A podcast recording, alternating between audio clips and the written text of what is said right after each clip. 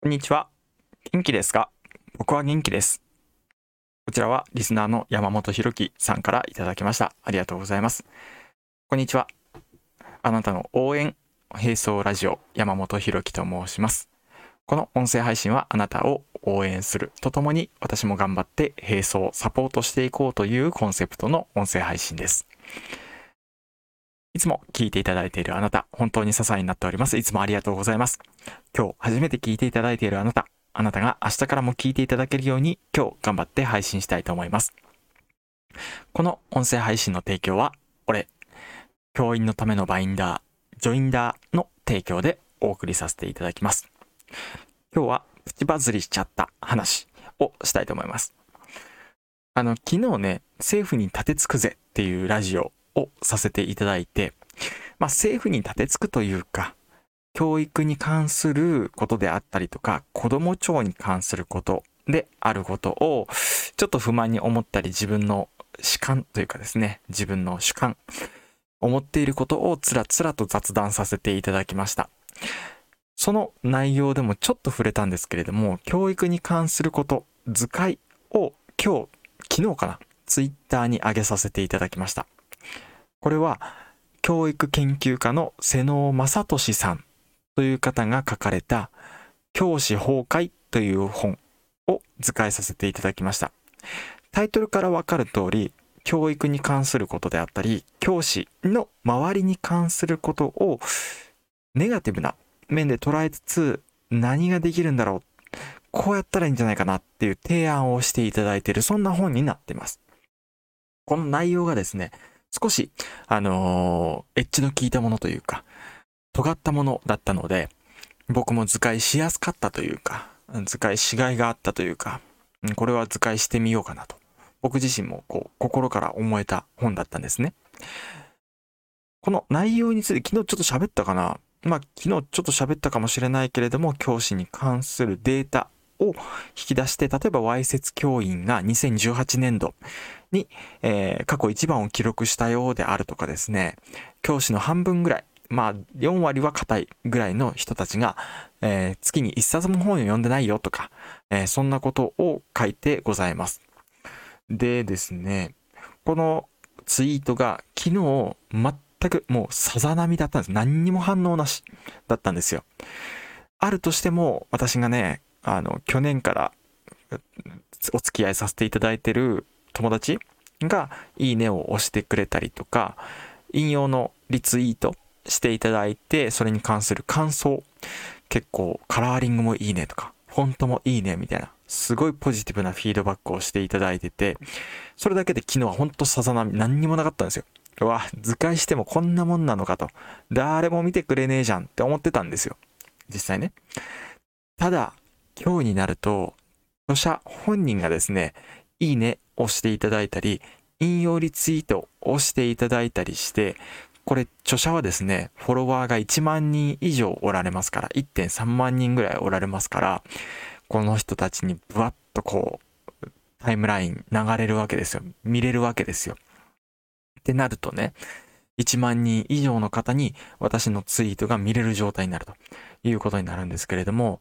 こうなるとみんな見れる状態にあるってことがいかに大切か、そして誰が言うかってこと、私じゃなくて、その1万人以上フォロワーがあって、影響力、信頼のある瀬能さん自身がリツイートするっていうことが、いかに強力なことかっていうことが、もうこう如実に分かりましたね。というのは、瀬能さんがリツイートしてからの、この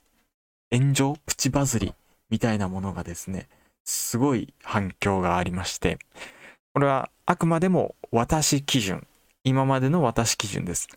いいねが多くて3つぐらい、リツイートが多くて1つくらいだったものが、今、現時点ですね、今どれぐらいかというと、えー今夜の9時38分現在で、えーどれぐらいかというとと、えーリツイートが53件、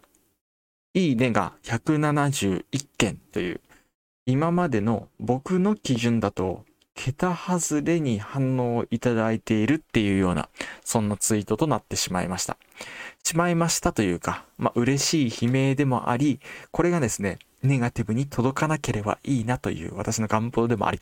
なんですけれども、この教師崩壊、本当にセンセーショナルで、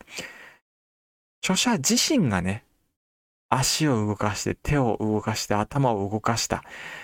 血と汗が滲んだ調査っていうものが、本当にね、ストライクゾーンの、なんていうかな、内角えぐるぐらいのストライクゾーン、もストラストレート、火の玉ストレート、ズドーン来るような感じなんですよ。痛いとこ疲れたなっていう、そういう調査がたくさん載ってる。そんなあ著書となっております。教師崩壊。またよかったらですね、あのそのツイートの図解の、図解ツイートのリンクをこの概要欄に貼らせていただきます。えー、よかったら見てみてください。それから、結構、結構えぐいですよ。あの、覚悟してみてください。見る方は。これが教員の周りのことなのかと。本当これ学校通って大丈夫かなっって思うぐらいの現状が書いてありますが、なので、見る方は覚悟してみてください。見るなとは言わないけれども、見るときは覚悟してみた方がいい。で、お願いがあるけど、見た人は、ただの教育批判をしないでほしい。これね、お願いなんだけど、ただの教育批判に終わる本じゃないのに、俺の図解の仕方で、そうなっちゃいそうな、